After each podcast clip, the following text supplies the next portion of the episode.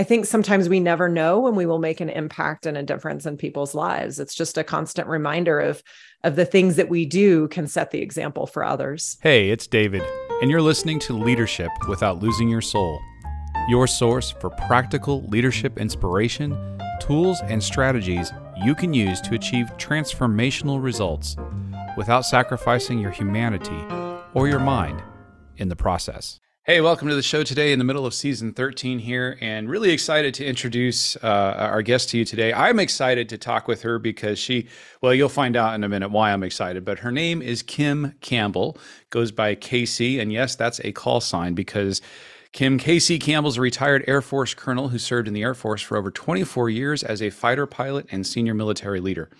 Her final assignment was as the director of the Center for Character and Leadership Development at the United States Air Force Academy. And as a senior military leader, Kim led thousands of airmen, both at home and abroad, in deployed locations and enabled them to succeed in their missions. Uh, she has experience leading complex organizations and driving cultural change. And Kim's flown one thousand eight hundred hours in the A ten Warthog. So if you know anything about planes, that is a crazy plane. We're going to talk about that aircraft here in a little bit, but the A ten Warthog's fascinating, including more than one hundred combat missions protecting troops on the ground in both Iraq and Afghanistan. In two thousand three, Kim was awarded the Distinguished Flying Cross for heroism after successfully recovering her battle-damaged airplane after an intense close air support mission in Baghdad. And that is the story I read from her new book, just out, Flying in the Face of Fear, A Fighter Pilot's Lessons on Leading with Courage. Kim Campbell, welcome to Leadership Without Losing Your Soul. Thank you so much for having me. I appreciate it. Oh, it's our pleasure. I'm excited, like I said, excited to talk with you. So, uh, Kim, just to get to know you a little bit more, uh, and you've got some stories. I want to draw one of them out in a moment, but I ask every guest to share with us, and I'd like to ask you, uh, if you could take us back in your life to whatever point you want to, to your earliest memory of yourself as a leader. You know, that's, I love that question. I think um, if I were to go back, earliest, um, I think my leadership journey really started in fifth grade, um, which I know is early. Um, and because I now have a son who is um, ten years old and going into the fifth grade.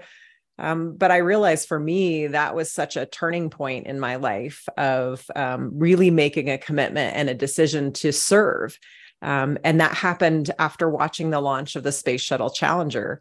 And for me, in that moment of watching this, like being so excited, this exhilaration of flight and watching the astronauts doing something that they were so proud of, that they believed in, that was so important, big and bigger than themselves, but then watching the devastation play out. And I mean, as a, as a ten year old, I was crushed. I mean, I, I didn't know any of the astronauts, but I really felt like I connected with them personally. And thankfully I had parents um, around at the time who kind of talked me through that. And I realized that, you know, they died doing something that they believed in, that was big and important. And that was something that I wanted to commit my life to. So I, I look at that as the beginning of my leadership journey, because that was my commitment to serve, to do something bigger than myself, to give back in a way and just do something that was big and important for the rest of the world. That was my goal. That was my dream. That's really where it all started.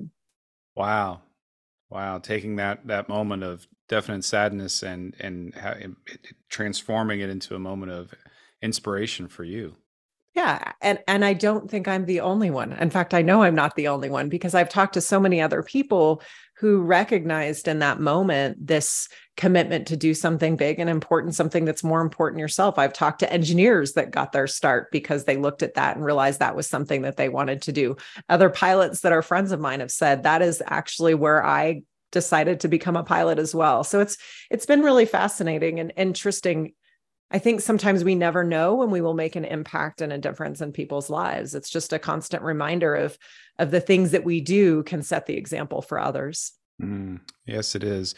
It's uh, it's fascinating. And I think younger listeners uh, might not remember that event. And but every generation, right, we've got those moments that are defining. I was in sixth grade when that happened, so very close in age. And yes, just the the impact of that and uh, what it meant at the time. It was uh, very impactful. Right. Well, and that's that's very cool that you were able to turn that and that that that moment of that, what's the spark of service kind of ignited at that point. I, I want to take you a little bit farther in your life. Let's go to high school, and you tell a story in the the book about running cross country, and it's, you know, it's just a small vignette, but I just thought it was awesome. So I wondered if you would share that with us. It's, I think it gives a little bit more insight into who you are. Yeah, I uh, I loved cross country. I love running, um, and this was uh, the event that you're referring to happened. I think it, I guess it was my senior year, um, my final cross country race, um, where it was our uh, league championships. And for cross country, I know not everybody runs cross cross country, but it actually starts in a very tight pack uh, where we uh, are. We're at a park, at our local park, and we're all crammed in, kind of waiting for the the gun to start to uh, start the race. And we're all crammed in. And, and the key is, if you want to get out front, you got to do it quickly. You kind of got to make your way through this crowd and maze of runners, and the gun sounds, and I'm, you know, I'm off. I'm trying to get out in front, get out of the pack so I can kind of be on my way. And in the middle of the pack, someone steps on the back of my shoe and it comes off. And I have this half second of like, do I stop and put on the shoe, recognizing there's this entire pack of runners around me, or do I just keep going? And for whatever reason, I was just like, I need to keep going if I'm going to, if I'm going to have any chance of uh, doing well in this race. Uh, So I ran the entire race, which I think was about two miles, maybe a mile and a half. Oh, if it's um, cross country, that's three point one miles. That's a five K. Oh, uh, yeah, you're probably right. I don't know. At some point I, I lose track of these. It seemed, it, you know, it, I don't know, maybe I was so focused on running at the time, but it's through the hills. It's not just on pavement. It's through the hills. So there, there are rocks, there is dirt. And, you know, as I'm going, you know, there's a little bit of wavering of like, was this really the best decision? Cause my, my foot is sore. I mean, it's getting sore the more I go.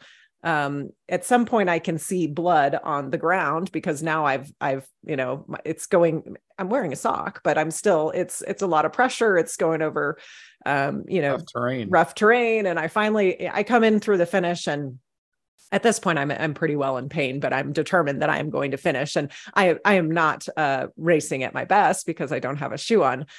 But I finished the race, and uh, pretty uh, pleased to have uh, to be done. Um, and my mom and my brother were actually there to watch. My mom happened to be an oncology nurse, so she came over to like congratulate me. And then I, many people didn't even know I was running without a shoe, although several of the runners were like, "What are you doing?" I was like, "Well, it came off." Uh, the best part of this story is that um, my coach, uh, Tracy Franson, my coach in high school. She actually, after the runners cleared at the start, you know, there's this shoe sitting in the middle of the parking lot, and everybody is like, who's running without a shoe? And she is like, that has to be Kim. I know it's Kim. And sure enough, you know, here I come at the end, and she's like, I knew it was you. I knew it was you. Your so. your character shined through and, and was known at that point that.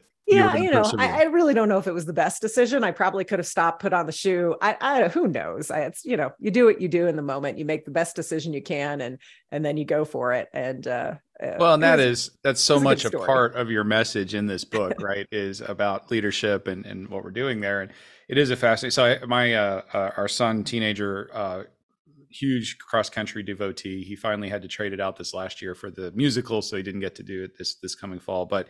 Uh, loves cross country, told him stories like, and this is high praise from the seventeen year old. That's baller. I love that. I have a fourteen year old son, and that I, I know that is, those are a lot of words for a teenager. So that's uh that's a, that's, that is high uh, praise. So yeah, you impressed him. I mean, forget the rest of your career. You ran the race without the shoe with a bloody foot. All right. Well, let's, t- let's go from there. And uh, you've had a storied career already. You've made a difference through your service and leadership to so many people. What do you hope that your readers will come away with when they read Flying in the Face of Fear? I think the biggest thing for me is that ideally it just gives them a new perspective or a, a spark, right? That to share something a little bit different about leadership. Um, you know, certainly I know some of, some of my readers are very experienced leaders. They've done very well in their careers. Um, but ideally, I'm coming at it from a slightly different perspective, from spending twenty-four years in the military, those lessons as a fighter pilot, but also lessons as a leader of teams, um, anywhere from, you know, small teams to closing out my career, leading a team of over a thousand people. And so I've really, it's, it's reflections on the lessons that I've learned through some pretty hard things um, throughout my career.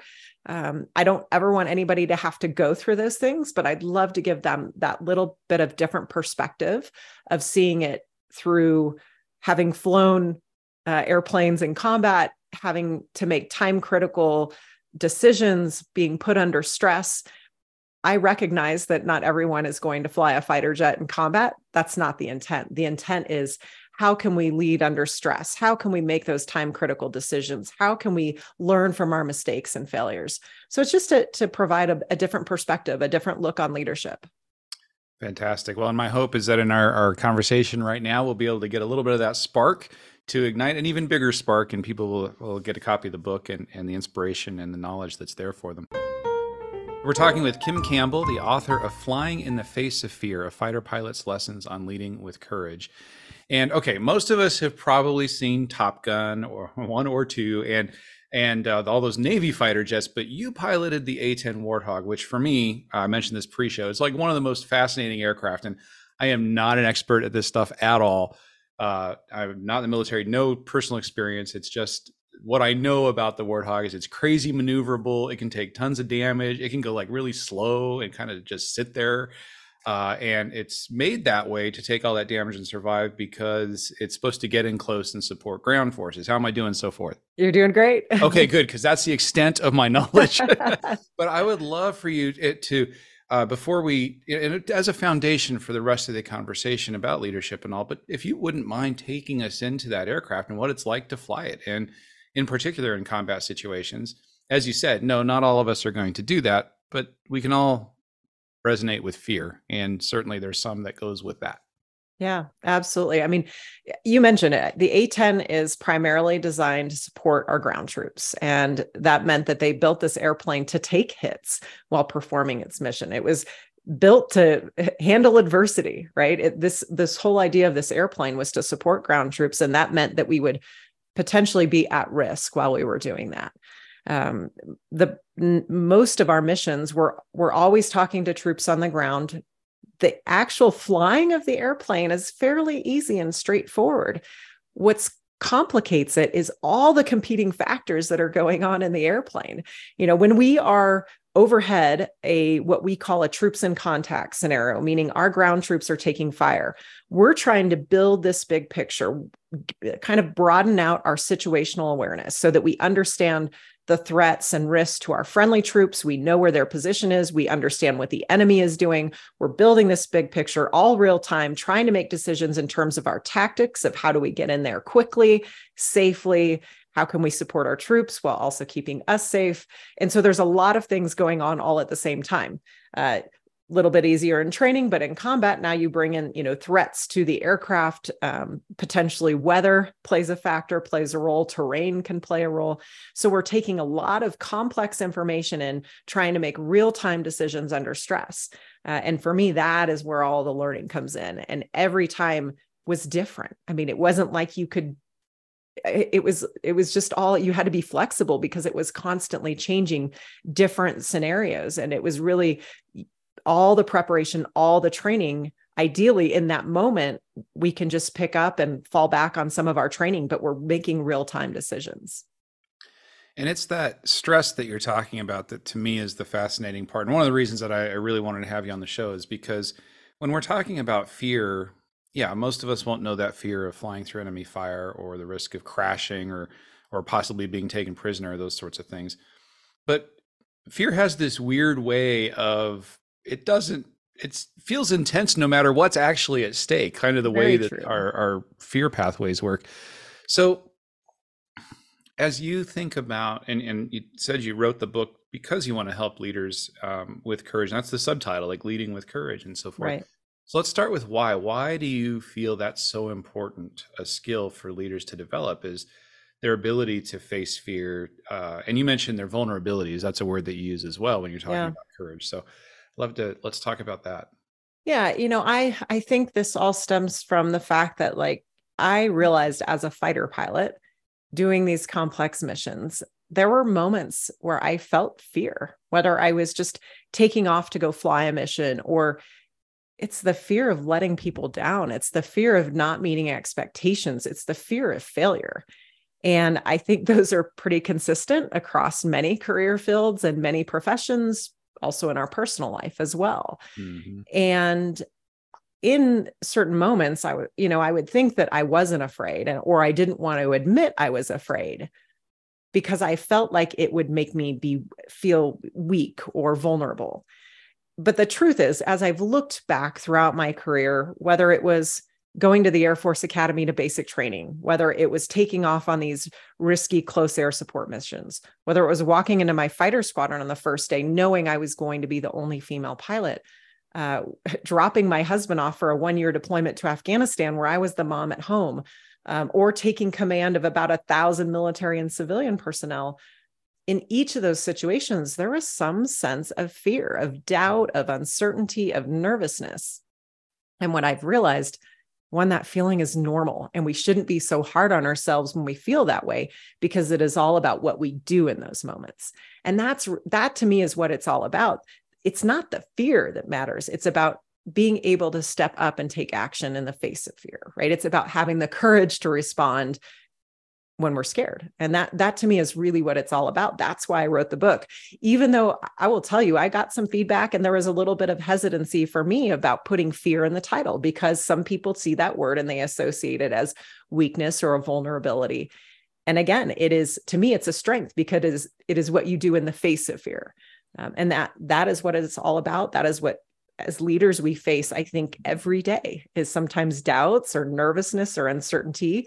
It's, you know, it's not just fear of life or death situations. This is the fear of not meeting expectations, fear of change, fear of the unknown. These things can all be daunting or stressful. And it is truly about what we do in those moments.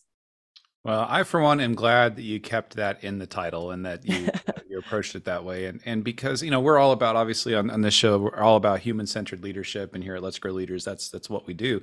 And dealing with that fear and confronting those challenges and vulnerabilities and the risk of this might not work, or I might look dumb, or I might let people down. Right. That's real life. That's, there's nothing more human than that. And if we're going to be effective, to be able to work through that. And um, and by the way, listeners, uh, all of those examples that Kim just rattled off, there are so many cool stories that go with all of those moments to illustrate these points in the book that I really hope you'll you'll pick up and read those. They're they're fantastic. Kim, as we're talking about dealing with fear, you say it's important to learn how, and you you offer so many different ways to go about that. I want to start, and we won't have time to go through all of them, but I do want right. to start at the beginning in terms of preparation. So you have a lot to say about that, and it, it strikes me that even as you're talking about becoming familiar with that, we're not going to escape those feelings. They're there, and, and to be ready for them. So partly is being ready for them emotionally, but then partly is other things we do to prepare. So let's talk about preparation. How do we get ready? Yeah. I, you know, and that's the thing, right? I've, I've taken some time to reflect on how in some of those most critical, stressful moments have I been able to overcome the fear and, and take action. And it truly does come down to preparation. Um, I realized that for me, preparation, the more I prepared, the more confident I became. And then that also gave me confidence. So if I break it down, for me, it is preparation. It is knowing, you know, in the airplane, it's knowing my systems, understanding what happens if they fail, knowing enemies' threat systems. In life, if I'm going into an important meeting or presentation, it's, have I looked at what the expectations and objectives are? Have I looked at maybe after action reports and what has or hasn't worked in the past? I'm learning about my client or my customer. I'm just doing all that prep work. And then I take it a further step. And to me, this is, this is where I found tremendous value, was I take it out of the books and out of the kind of the sitting and studying piece, and I take it to the practice. In the airplane, we often have a simulator, or what we do, what we call chair flying, which is sitting in a chair and thinking through those critical steps as if we're in the cockpit, so we can really visualize and practice. in life, when I'm doing this with teams, uh, I will do a walkthrough or a team huddle of something that we're getting ready to go do. Again, a negotiation, a complex project, we're going to walk through it as a team. If it's me as an individual, I can sit down and I can visualize and I think through kind of the critical steps, the critical questions. And then I take it that last step for me, which is planning for contingencies.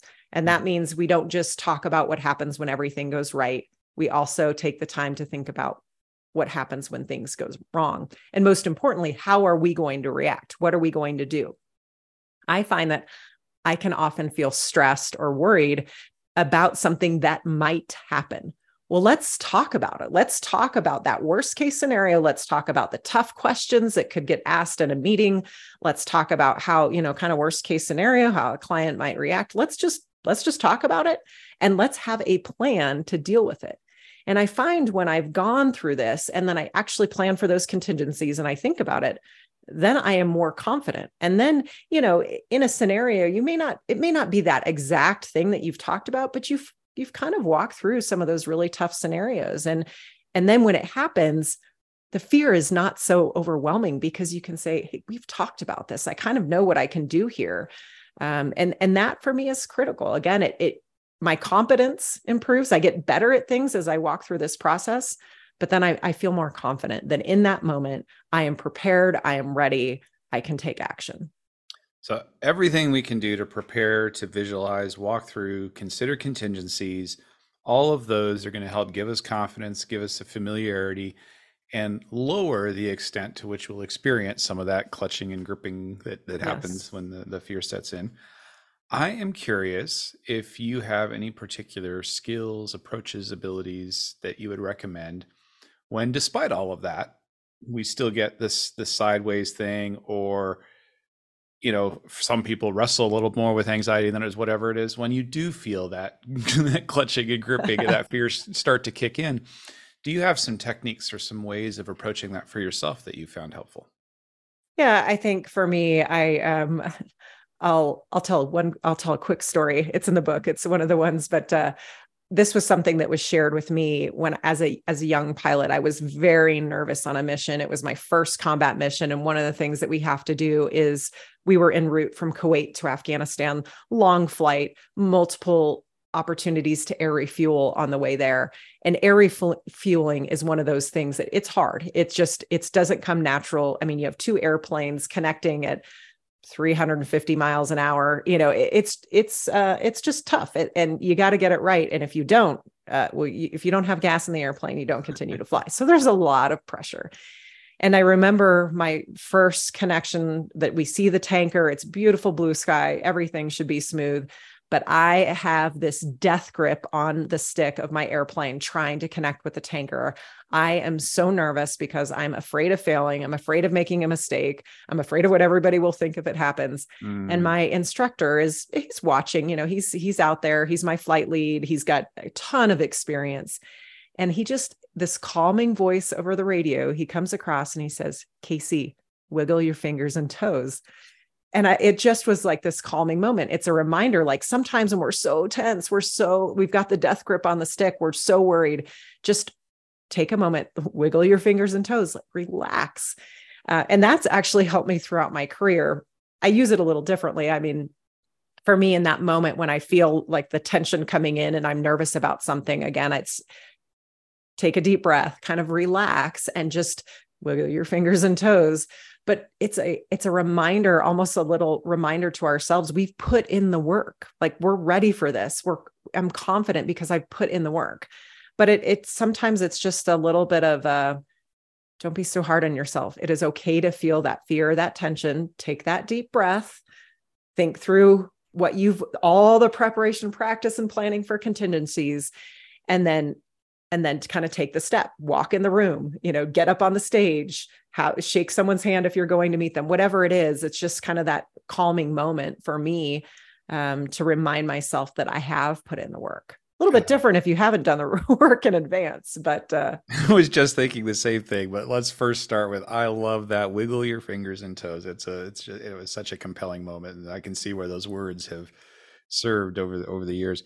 Um, but yes, yeah, so as you were saying, all of this assumes you've done the work. And so there is, we don't want to skip past that. That, that is important. It's vital. And um, you talk in the book about having a flight plan for, um, you know, not just for work, but for life balance, of so many different things. But that element of planning and preparation, we can't skip past it. Just can't do it. Absolutely. If you want to be successful, you have to put in the work. I tell my kids this every day because they have this idea that, uh, you know, they're going to go out and make a lot of money and be millionaires, but they don't really want to work very hard at it. So it's a constant conversation in our household. That's a whole nother episode, I think, yeah, on, on the, uh, the misinformation that young people get some days. Yes. All right. Well, speaking of, um, I'm trying to transition from being a millionaire without working, but I, it's going to be an awkward transition. So let's, uh, go to, let's go to prioritization, because uh, you, you talk about how, and I, I think this goes back to it. I, there's just all these elements that deal with fear and courage and, and vulnerability, and prioritization to me is related to that. It is one yes. of them, because we can't possibly do everything that needs doing. It's impossible. Uh, we're not going to make everybody happy. It's not our job, and it's impossible as well. So how do we prioritize? And you've got an approach that that you recommend, um, a fighter pilot's formula for prioritizing that, that you use, but walk us through what that looks like for you. Yeah, absolutely. Uh, we get taught very early in our careers, uh, it, in, in our initial flight training, that we have to prioritize because we will inevitably be faced with stress, an emergency, something is going to go wrong. And so they teach us very early to use kind of this format of aviate, navigate, communicate. And what this means for me is aviate, right? I have to focus on what is most important first, which in the airplane is flying the airplane. So no matter what is happening around me, no matter what stressors are coming in, no matter all the things that are going wrong, I focus on what is most important first. Fly the airplane, maintain control of the airplane. And then once I do that, now I can navigate. Now I can kind of pick my head up, look outside of the aircraft, and figure out where I'm going to go, right? Having a plan of action, the road, the path that I'm going to take in the air, obviously the flight path that I'm going to take. But I have my plan of where I'm going to go, but I also have awareness of what's going on around me in terms of threats to the mission, threats to my airplane. You know, I'm, I'm aware, I have situational awareness of what's going on around me. And then communicating. Um, this is the time to ask for help when we need it. This is the time to let people know uh, what's going on uh, so that they can provide assistance, but also so they're aware. Um, how I have used this and translated this into my everyday life, um, I realize it's very effective in leading in a crisis. Um, we all just went through the pandemic and it was kind of nonstop crisis mode. So how then do I aviate, navigate, communicate in a crisis? For me, it's, again, aviate. What is most important? What can I control? I'm going to focus on that first, even though when there are a lot of things going wrong, I'm going to center up and focus on the thing that is most important, that I really have to keep doing, that I can't stop doing, or we potentially fail. And then I'm going to navigate. I'm going to make sure I have a clear path for my team. I'm going to make sure I have clear objectives, even in a crisis, of where we're going. I'm going to be aware of the threats to my team, to the mission. Uh, and then I'm going to compu- communicate, probably more than ever in a crisis. We talk about clear, concise, correct communication. I'm going to let my team know the plan, and I'm going to reach out if I need help, whether personally, if I need help dealing with something, professionally, going to my boss, uh, talking to team members, but I'm going to communicate. And so it, it is this whole idea of prioritizing on what is most important first, and then moving on from there. As you work with leaders, Kim, in this uh, approach of aviate, navigate, communicate, and, and I'm just thinking about the aviate part first. You've got to fly the air, got to keep the aircraft going. What does that look like in a non-crisis situation for leaders in their leadership day to day? You know, I'm I'm I'm doing the work and solving problems. I'm just dealing with life. Maybe it's not anything like massive crisis. But what are some of the mistakes that you see leaders make in terms of maybe not flying the plane to begin yeah. with? Where do we get off base there? We get off base because we have something called chaff. and uh, it's the it's the bright, shiny objects around us that sometimes c- catch our attention, but it don't really focus on what's most important. Um, I the the word chaff is, if you've seen Top Gun, right? The chaff and flare are the things that when you're flying, you want to decoy a missile. So you dump out all these chaff and flares or all these bright, shiny objects. And ideally that missile is going to go track over on the bright, shiny object. Well, sometimes in our lives, we have lots of bright, shiny objects. They're the emails that ding in on the top of our list uh, that maybe aren't the most important. They're, you know, Uh, somebody calls, you, you name it. There are all sorts of things that can distract us. And so again, I think you're right. You said it, prioritization isn't just about in a crisis. It's every day in terms of getting through the day. So how do we prioritize? Again, it, this is where we focus on what is, how is what we're doing? Is it critical to our mission, vision, and our values? And if it's not, right, if when we're feeling overwhelmed, when there's a lot going on, which to me happens even outside of a crisis, uh, there's sometimes just too much on our plate. I, I really go back to these lessons of what is most important. You know, if I'm, if I got to fly the airplane, if I've got to aviate, I'm going to focus on what is most important. How does that align with our mission, vision, and values? You know, what can I control? Uh, and focus on that first. Um, and then the chaff, those bright, shiny objects that sometimes are around us, we, it's a, it's a, intentional effort to know, I know that email just came in, but it is not most important. It is not the thing that I need to focus on right now. Around here, we we use, uh, it's all about the M I Ts. So the mind the M I T, most important thing. So yeah. Strategically, the initiative, the daily activities, and then the habits. And then what are those at each level? Yeah. So maintaining that focus. And, you know, and it, it just strikes me as you're talking that keeping the plane flying might mean our physical plane. So am I investing in my own health and wellness as a leader? Right. Am I maintaining the, the connections to my team? Am I maintaining clarity of mission and the work we do relative to what you're talking about with the, uh, all the distractions that come about? Like, what is the core thing we're actually responsible for that's going to yes. make the difference long term? And not losing focus on that and not allowing ourselves to be distracted by that, even when other people in our same organization, sometimes even your boss, yes. might be the one that wants to take you off, off, off track. Yeah. Yeah. I mean, that's exactly it. I, I like that analogy. I mean, because taking care of ourselves, right? That is part of flying the airplane. If we don't take care of ourselves, and I'm guilty of this. I mean, I'm not, I'm not saying this like I've done it right throughout my oh, career. Sure. I have, you know, what's the first thing that falls out for me? It's like the, the gym, right? The, the stress relief point. So flying the airplane, taking care of ourselves, but then again, really drilling down into what is most important. I do some executive coaching now. And when I, when I have a client that says, my schedule is overwhelming, I have no time in the day, I, I have them show me their calendar and walk me through and go, is that meeting, which are back to back to back to back to back. Let's talk, we're going to talk about each one of those. And do they really contribute? Are you really required to be, you know, flying the airplane? Are you the one that has to be at this meeting? Does it actually have an agenda and a purpose that contributes toward your mission, vision, and values? You know, it, it is a lot of going back to what is most important, what is most critical. We never outgrow those fundamentals. All right, we're talking with Kim Campbell, author of Flying in the Face of Fear, A Fighter Pilot's Lessons on Leading with Courage. Uh, and Kim, I'm just, I'm loving our conversation. I'm learning so much, and I know that there's, there's a lot of value for listeners here. Um, more questions I want to ask you, but can you um, take a moment and tell us, everybody listening, if they want to find your book, if they want to connect with you or the work you do with leaders or anything else at all, where should we go to find more about Kim Campbell? The best place, probably the most easy place where everything is in one place, is my website, which is kim dash k c dash campbell dot com. Um, I do a lot of keynote speaking, so there's information there on my speech. Uh, there's information about the book and where you can find the book, which is available really anywhere uh, books are sold these days. So Amazon, Barnes and Noble, favorite local bookstore. Um, and uh, so that's all the information, as well as links to all of my social media. And I would definitely say I, I really love connecting with listeners and readers. I love answering questions because I know we can't cover everything in this short time. Um, and please reach out. And LinkedIn is a great way to do that. I'm also Kim K C Campbell on LinkedIn as well.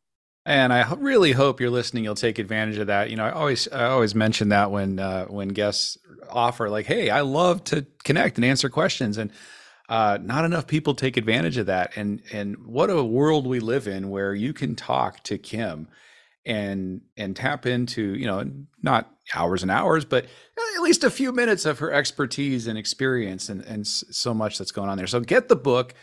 take a read and, you know, ask those follow-up questions. Really encourage you to do that. Again, the name of the book is Flying in the Face of Fear, A Fighter Pilot's Lessons on Leading with Courage. Our author, our guest today, Kim K C Campbell. All right, so Kim. Yes.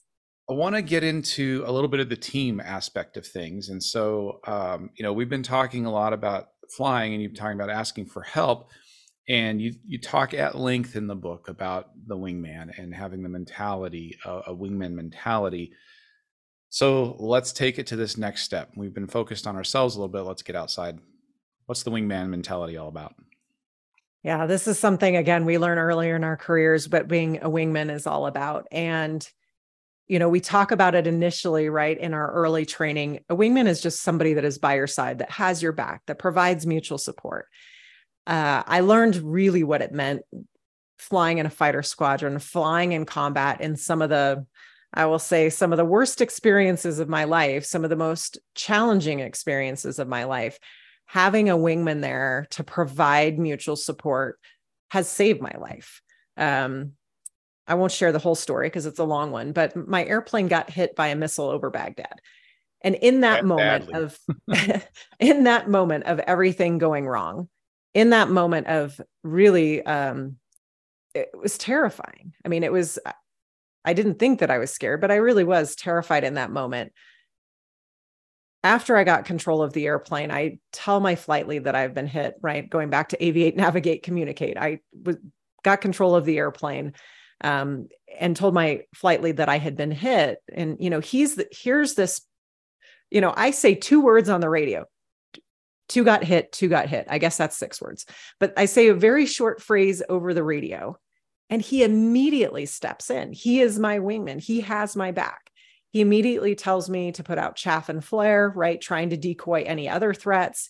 He tells me to try to get my airplane over to the west, which is where our friendlies are. Um, he tells me to emergency jettison all of the ordnance off my airplane so I can climb, because I am one hundred percent focused on the aviate part. Like, that is all I can do is aviate. I'm trying to, you know, fly this very heavy airplane, very difficult to control airplane. And he has my back. What that looks like, the have your back thing, is like your mental process and your emotion. Everything is one hundred percent consumed with just controlling this damaged aircraft. Yes. I'm so and- focused on inside the cockpit and con- trying to just control the airplane. He has the situational awareness that I don't. He has that bigger picture, right? So when I say he has my back, he's, he's doing all the things. He knows that I am just really focused on internal, trying to gain control, trying to fly this airplane. So now he has the situational awareness, right?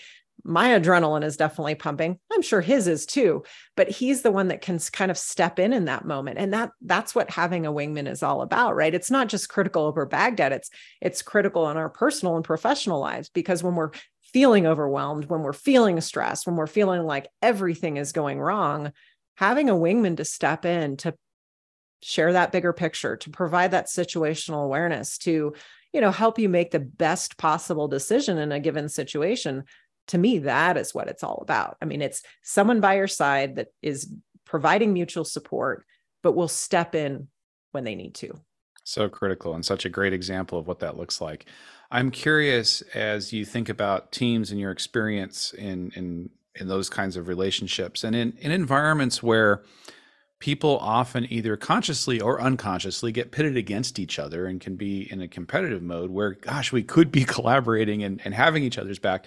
Do you have any uh, approaches or ways of thinking about or building the trust necessary for colleagues to operate that way and to be each other's wingmen? Yeah, I think it really does start with the leader. Um, ideally, it happens at the higher levels of leadership, but all the way through filters down to leaders at all levels of really setting the example. I think having that environment, having a wingman culture where everybody understands the role that they play, where they fit into the bigger picture, how they contribute to the team and organization. I think that's the start, right? Everybody understands where they fit in, how they contribute by lifting others.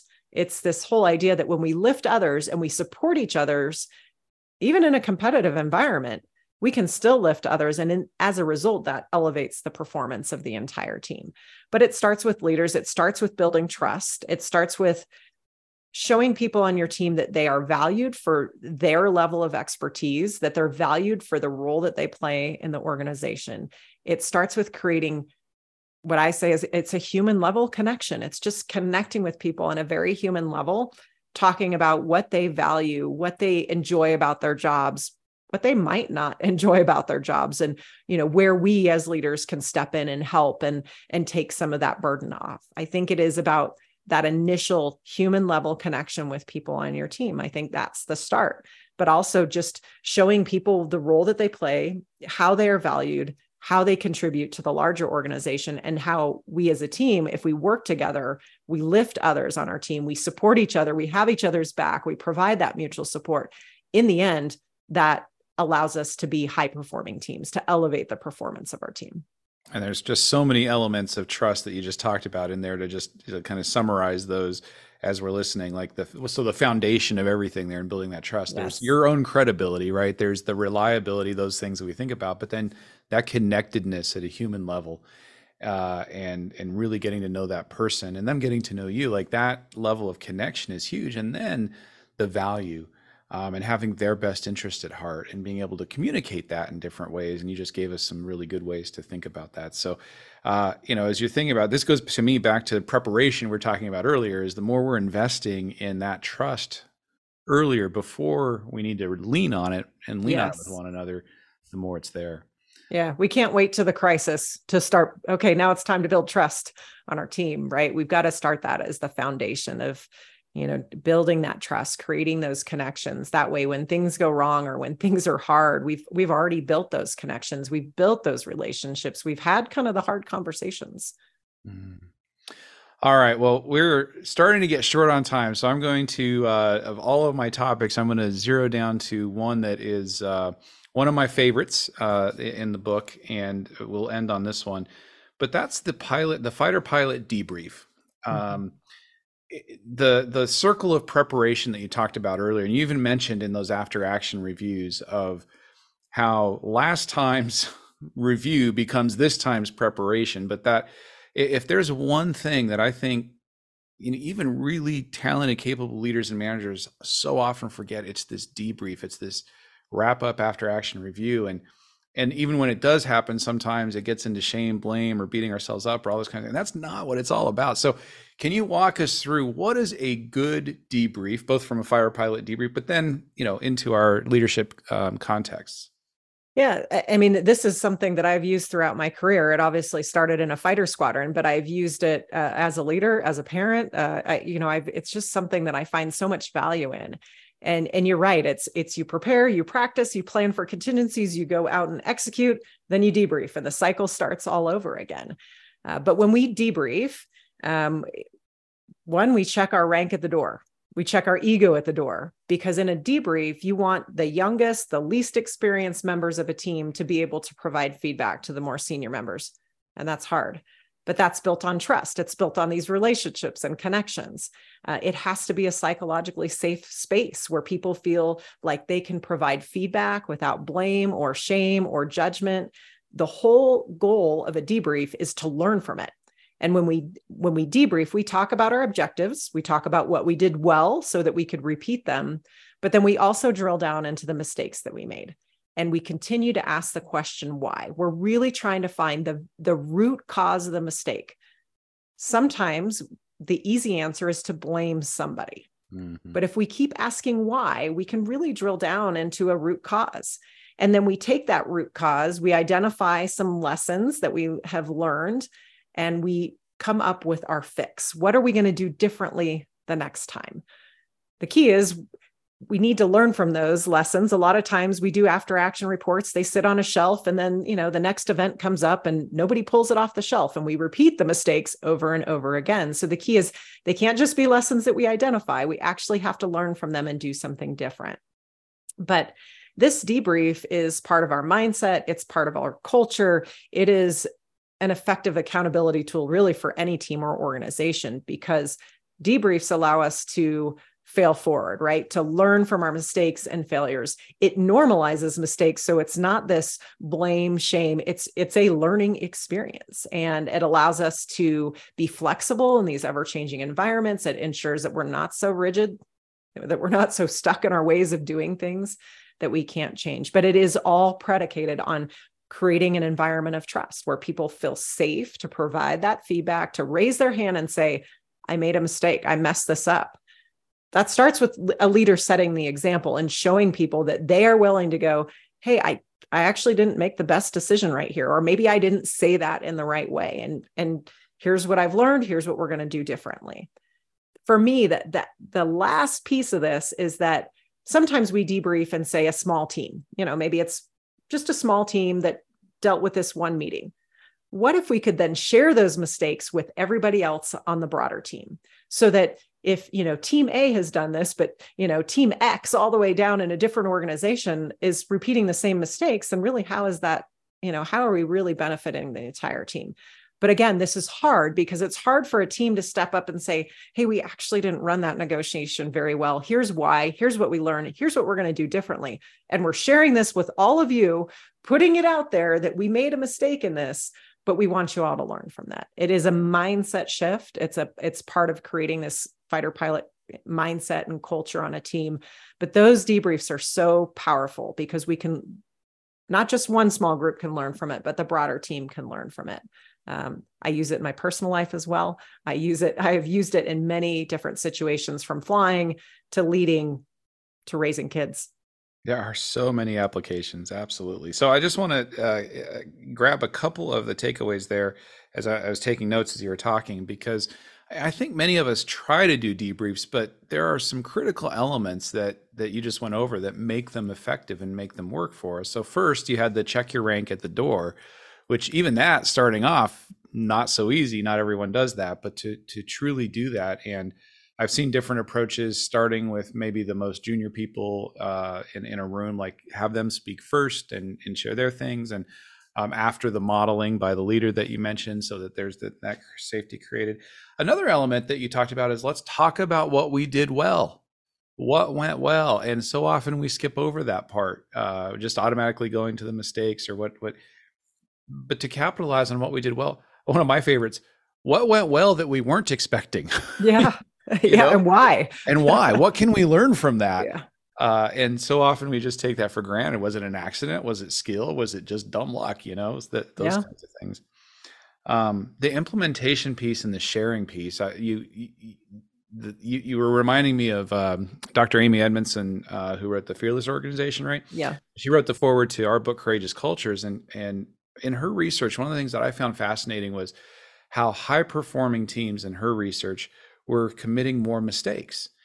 And that got her curious, and she goes and starts digging deeper. I know you're nodding, you know where I'm going with this, is that she found out, oh no, they're not committing more mistakes. They're acknowledging more mistakes. They're bringing them up, just like you're describing, so that we're learning from them, we're dealing with them, and, and taking care of when they're smaller before they grow bigger. I'm wondering on that last one of sharing. I love that idea of sharing out and saying, hey, here's what we learned ourselves, and here's what everybody else can learn from us. I love that so much. And I'm wondering if you've seen any good implementations of that, if, uh, and what is it that needs to exist? Like if a leadership team says, yeah, I'm listening to that, David and Kim, that makes a lot of sense. I want to do that. What do they need to do to create a foundation for that to work? Again, trust on a team is the starting point. It's the foundation to have that space where, you know, It, people feel safe to share those things. But, uh, you know, in the actual, how do you implement it? I've seen it done a, a few different ways. It really depends on the size of a team and an organization, but bring everybody into a room, you know, have the conversation, share the lessons learned, walk through it. That's a very vulnerable thing to do. Um, and it, it really depends on the team and having that trust and that culture. Um, you know, you can, you can sanitize it, right? That's another way to do it. So you sanitize it. So there aren't the names, or maybe it's not the specific team, and it's more of a, um, a sharing of lessons without putting people on the spot. If, if there's not maybe that quite that level of trust or the culture, That can go out via email, that can go out flash bulletins. There's so many different technologies now that people are using for that, but there, there is a way to do it where if, if people aren't quite as comfortable, um, I find tremendous value in bringing people in a room to have the conversation, because now people start asking questions. We start learning, we're, we're building on even the lessons learned from that team.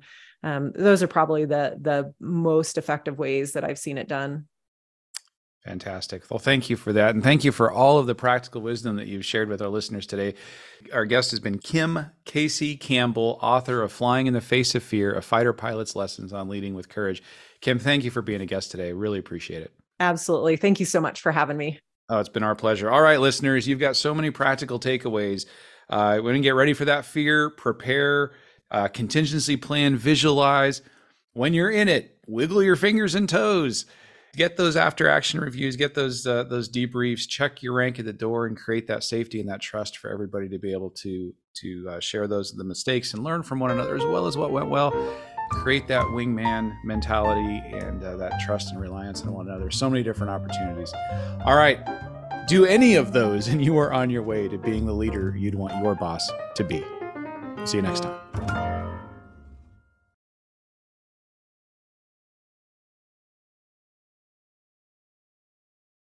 This podcast is a part of the C-Suite Radio Network. For more top business podcasts, visit c suite radio dot com.